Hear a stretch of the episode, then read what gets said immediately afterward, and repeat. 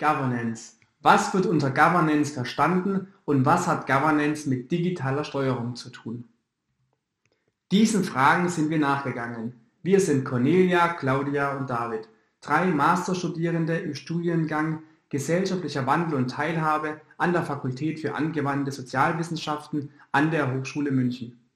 Im Modul Organisation und ihre Handlungsressourcen haben wir uns intensiv mit digitaler Steuerung und Governance beschäftigt.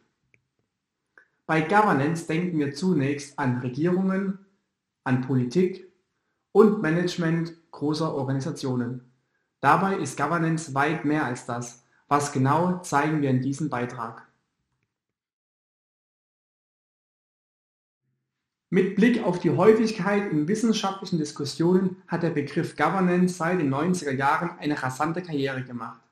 Der Rechts- und Verwaltungswissenschaftler Gunnar Volker Schuppert spricht sogar vom Zauberwort Governance. Was genau bedeutet Governance? Governance stammt aus dem lateinischen guberno und bedeutet steuern und lenken.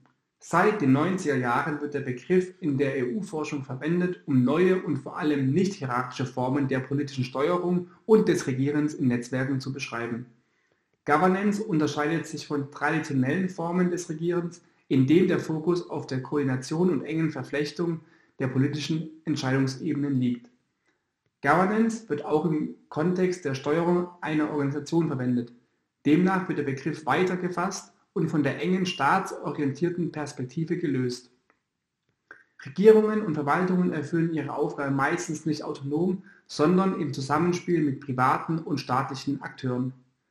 Demnach findet keine Unterscheidung mehr zwischen staatlichen Akteuren als Steuerungssubjekt und der Gesellschaft als Steuerungsobjekt statt. Die Kombination von hierarchischen und nicht hierarchischen Formen gilt durchaus als effektiv, da es ein Prozess auf Augenhöhe ist. Governance beschreibt also die Veränderungen von Institutionen, Strukturen und Prozessen innerhalb des politisch-administrativen Systems. Dabei hat die Steuerung in Netzwerken über die Jahre an Bedeutung gewonnen. Zusammengefasst wird unter Governance das Regel- und Koordinationssystem des Staates, einer Gemeinde, einer Verwaltung oder einer anderen Organisation verstanden. Es lassen sich kollektive Probleme einer Gesellschaft nicht durch reine Top-Down-Prozesse lösen, sondern es bedarf dazu geeigneter Mechanismen der Koordination von verschiedenen Akteuren. Durch das System der Governance werden verschiedene Interessen verhandelt, verwaltet und letztlich umgesetzt. Beim Thema Governance gibt es vier Prinzipien, die dazu beitragen sollen, verantwortliches Handeln beim Regieren und Verwalten zu fördern. Diese Prinzipien lauten Rechenschaftspflicht, Verantwortlichkeit, Offenheit und Transparenz von Strukturen und Prozessen und Fairness gegenüber Stakeholdern oder anderen Akteuren. Das Treffen von Entscheidungen geht mit Governance eng einher. Was denkt ihr? Wie viele Entscheidungen treffen wir täglich? Wir treffen täglich ca. 20.000 Entscheidungen. Auch im Arbeitsalltag gibt es eine Menge zu entscheiden. Unser Entscheidungsverhalten wird in einem hohen Maß von subjektiven Wahrnehmungen, Gedächtnis, Erfahrungen und dem individuellen Umgang mit Unsicherheit beeinflusst. Eine Organisation besteht aus Entscheidungen, dadurch werden Entscheidungen als Prozess bezeichnet. Die Kommunikation bildet die Basis für Entscheidungen. Insofern erzeugen Entscheidungen in Organisationen erst die Organisation, in der entschieden wird. Auch zu beachten ist, dass menschliches Denken Wahrnehmungsverzerrungen unterliegt, die dann zu fehlerhaften Entscheidungen führen können. Nochmal das Wichtigste zusammengefasst. Governance ist die Koordination kollektiven Handelns unter Berücksichtigung von Mechanismen und strukturellen Verankerungen. Bestenfalls führen diese dann zu einem koordinierten kollektiven Handeln. Die Steuerung beruht dabei auf einem institutionalisierten Regelsystems, welches das Handeln der verschiedenen Akteure lenken soll. Zudem erfolgt die Steuerung kollaborativ. Auch entstehen Interaktionsmuster, welche sich im Rahmen von Institutionen ergeben, ohne von ihnen vorgegeben zu sein. Beim Thema Governance werden Organisationsgrenzen überschritten. Dies betrifft auch die Grenzen von Staat und Gesellschaft.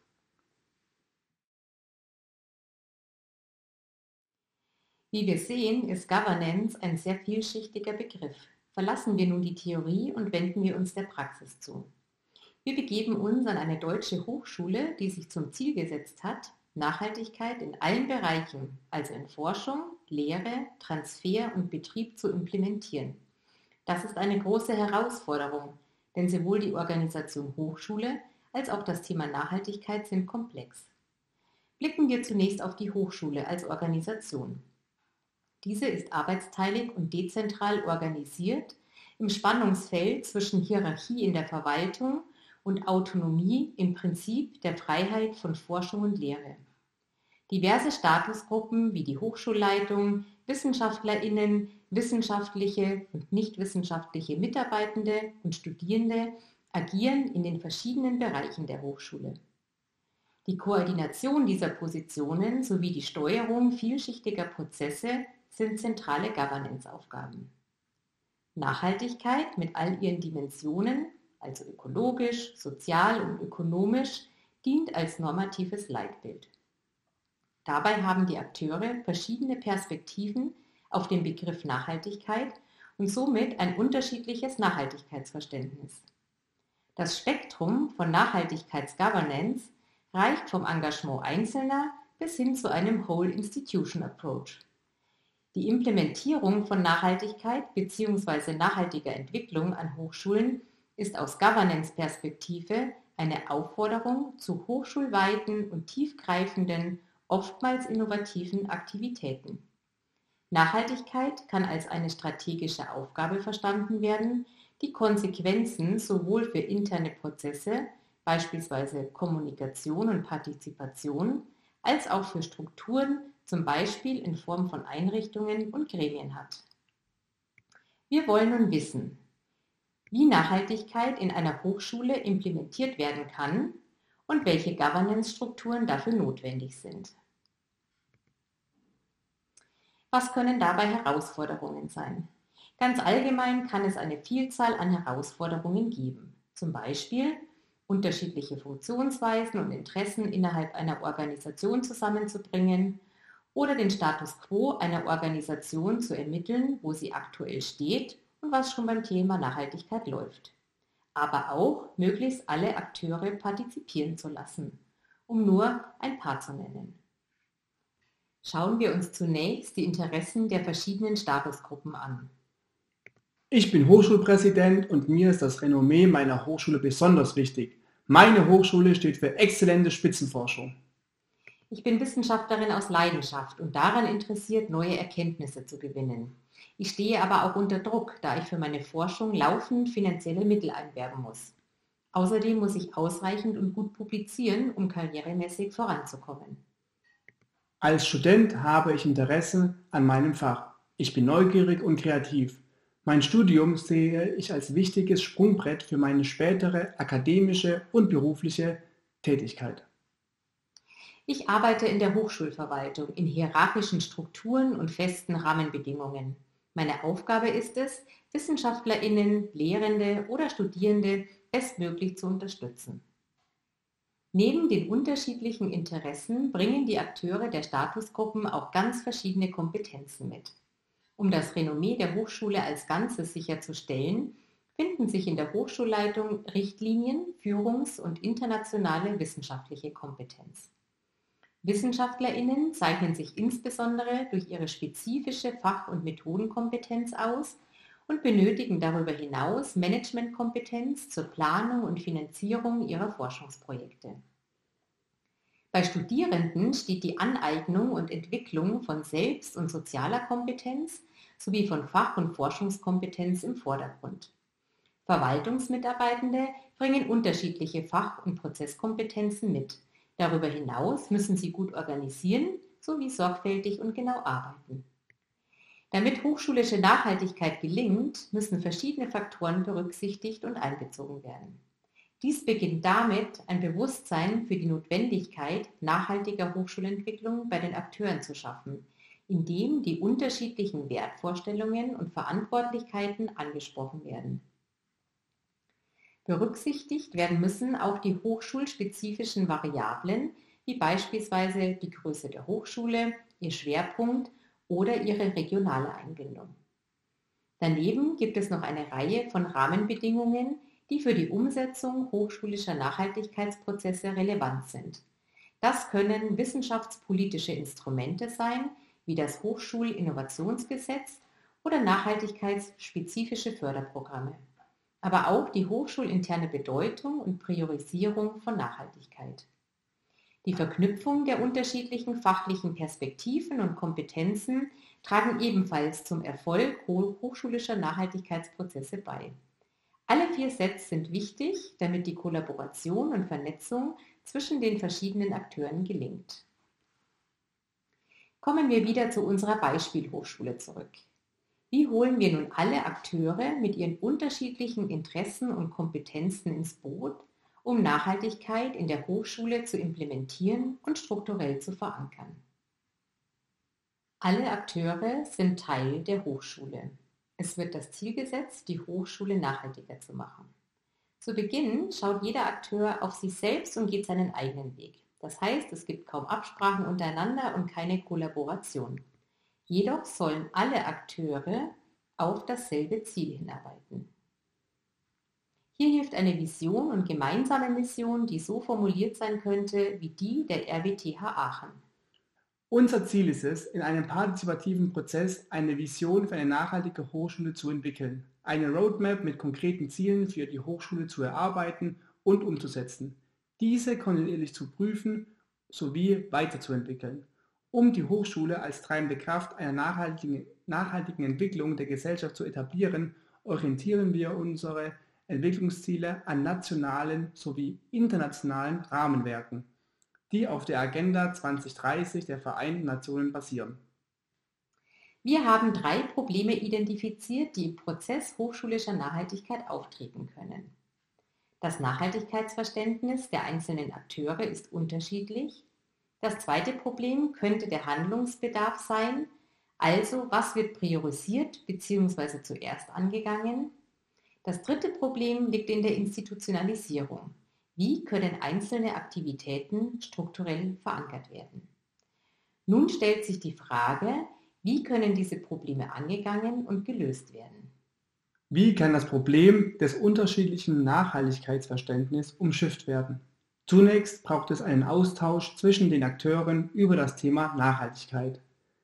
Denn erst über die unterschiedlichen Perspektiven der Akteure lässt sich ein gemeinsames Nachhaltigkeitsverständnis herstellen. Und dieses muss im Anschluss kommuniziert und transparent gemacht werden. Bei dem Problem Handlungsbedarf geht es vor allem darum, welcher Bereich in der Hochschule zuerst angegangen werden soll. Dabei möchte natürlich jeder Akteur seine Bedürfnisse und individuellen Ziele gegenüber den anderen durchsetzen. Um dieses Hindernis zu überwinden, könnten partizipative Elemente helfen. Eine weitere Möglichkeit wäre, das Kooperationspotenzial der Akteure zu identifizieren und Schnittstellen zu finden, bei denen sie sich gegenseitig unterstützen können. Wenn es darum geht, welche Maßnahmen zuerst angegangen werden sollen, kann für die Entscheidungsfindung systemisches Konsensieren eine geeignete Methode sein. Damit aus einzelnen Aktivitäten und Prozessen dauerhafte und übergreifende Strukturen entstehen, braucht es in erster Linie personelle, zeitliche und räumliche Ressourcen. Ein sogenanntes Green Office mit angestellten Studierenden könnte ein Beispiel hierfür sein oder dauerhaft beschäftigtes Personal in entsprechenden Stabstellen oder in der Funktion als Nachhaltigkeitsbeauftragte. Auch Gremien wie Steuerkreise oder Arbeitsgruppen, die sich um Agenda-Setting und die Vernetzung der Akteure kümmern, können zur strukturellen Verankerung von Nachhaltigkeit an Hochschulen beitragen. Sind die drei Probleme erfolgreich gelöst, ist der Weg nun frei zur Vision einer nachhaltigen Hochschule. Durch Umsetzung konkreter Maßnahmen entstehen Governance-Strukturen, die es nun zu verstetigen gilt. Nun bleibt noch die Frage, wie kann es gelingen, dass sich möglichst viele Akteurinnen für die Umsetzung der Maßnahmen engagieren. Durch einen niederschwelligen Zugang der Partizipationsgrad soll frei wählbar sein, durch die Schaffung einer Plattform, auf der Ideen eingebracht werden können. Begeisterung soll geweckt werden, Stichwort intrinsische Motivation. und nicht zuletzt durch die Schaffung von formalen Strukturen und Anreizen. Im Rahmen der Lehrveranstaltung sind wir in einer Gruppenarbeit der Frage nachgegangen, wie die Governance-Struktur in der Hochschule verstetigt werden kann. Die Studierenden haben folgende Punkte als Ergebnis festgehalten, um die neu entstandenen Governance-Strukturen im Bereich Nachhaltigkeit aufrechtzuerhalten und zu stabilisieren. Regelmäßige Evaluationen durchführen, um zu schauen, ob die Ziele eingehalten werden. Die Fortschritte und Ergebnisse transparent und sichtbar darstellen, eventuell durch ein digitales Tool. Ein Nachhaltigkeitszertifikat für die Lehrstühle vergeben. Ein Nachhaltigkeitstag bzw. Nachhaltigkeitswochenende mit Gastvorträgen durchführen und ein Netzwerk aufbauen, sowie eine gemeinsame Besichtigung eines Nachhaltigkeitsprojekts, um Best-Practice-Beispiele kennenzulernen und die Vernetzung zu fördern.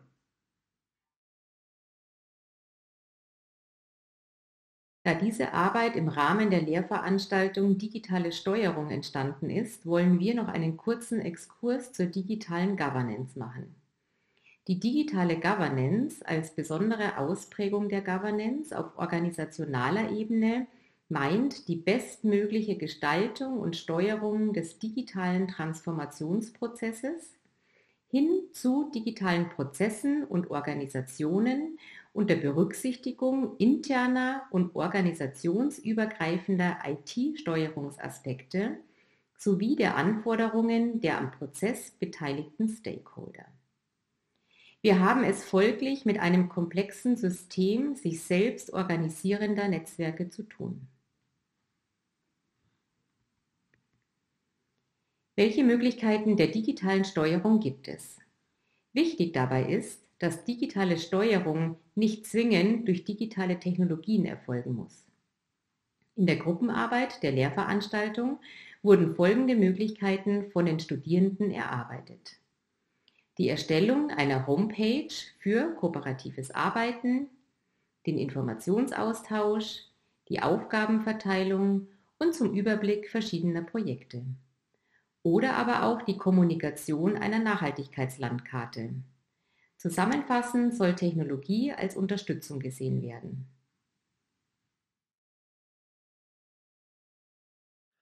Zum Abschluss haben wir noch ein kleines Wissensquiz. Die erste Frage lautet, was ist Governance überhaupt? Zehn Sekunden, die Zeit läuft.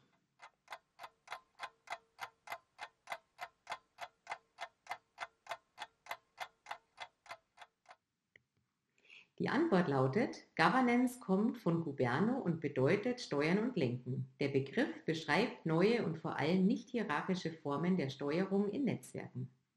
Die zweite Frage lautet, wie heißen die vier Prinzipien von Governance?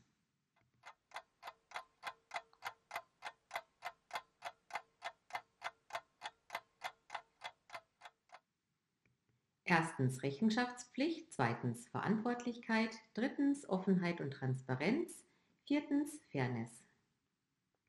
Die dritte und letzte Frage lautet, was ist die Besonderheit von digitaler Governance?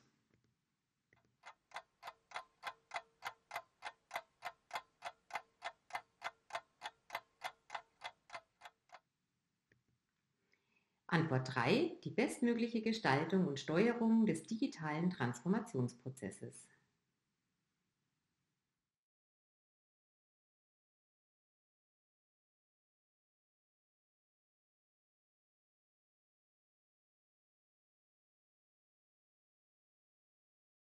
Abschließend werfen wir noch einen Blick auf unsere Erfahrungen mit dem Thema, dem Prozess und der Gruppenarbeit.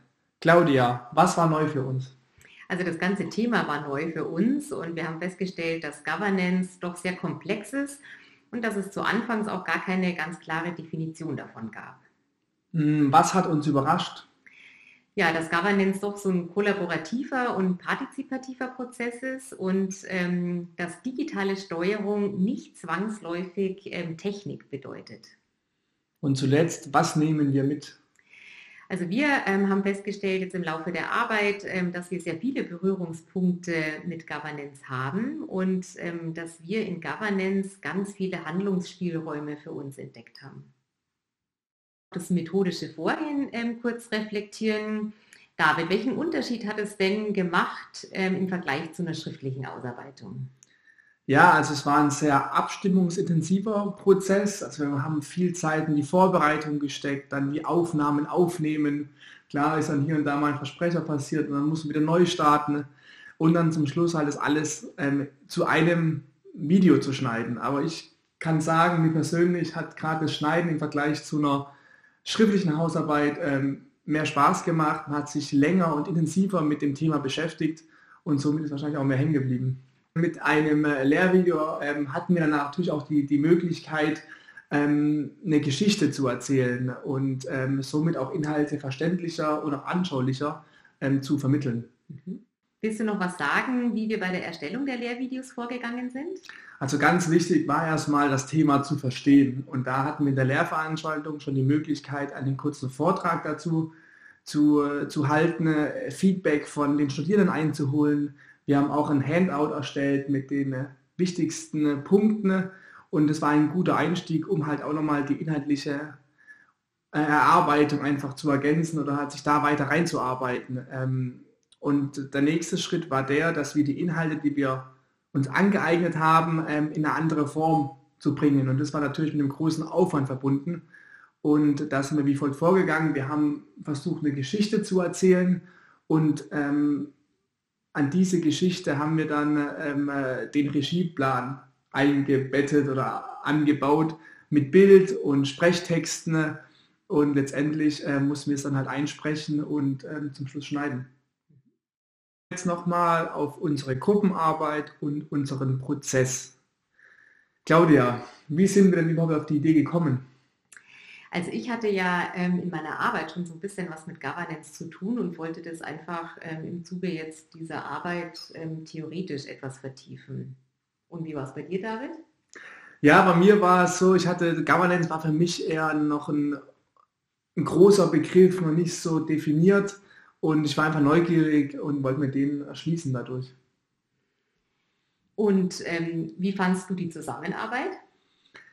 Die Zusammenarbeit war sehr durchwachsen. Also die, es war vielleicht äh, Corona-bedingt. Wir hatten viel digitale Treffen, ähm, um uns abzustimmen, was, was eigentlich sehr gut war. Ähm, es war aber dann dadurch auch sehr zeitintensiv und langwierig. Ja, das ging mir ähnlich. Ich fand auch, ähm, wir hatten ja so ähm, wirklich zwei zeitliche Unterbrechungen auch da drin und dann war es irgendwie schwierig, den Prozess immer wieder in Gang zu bringen und das war so ein bisschen das Learning fürs nächste Mal, dass man wirklich den Prozess durchzieht und einfach auch dran bleibt. Ja, und zuletzt die Frage, ähm, wie war unser Lernprozess?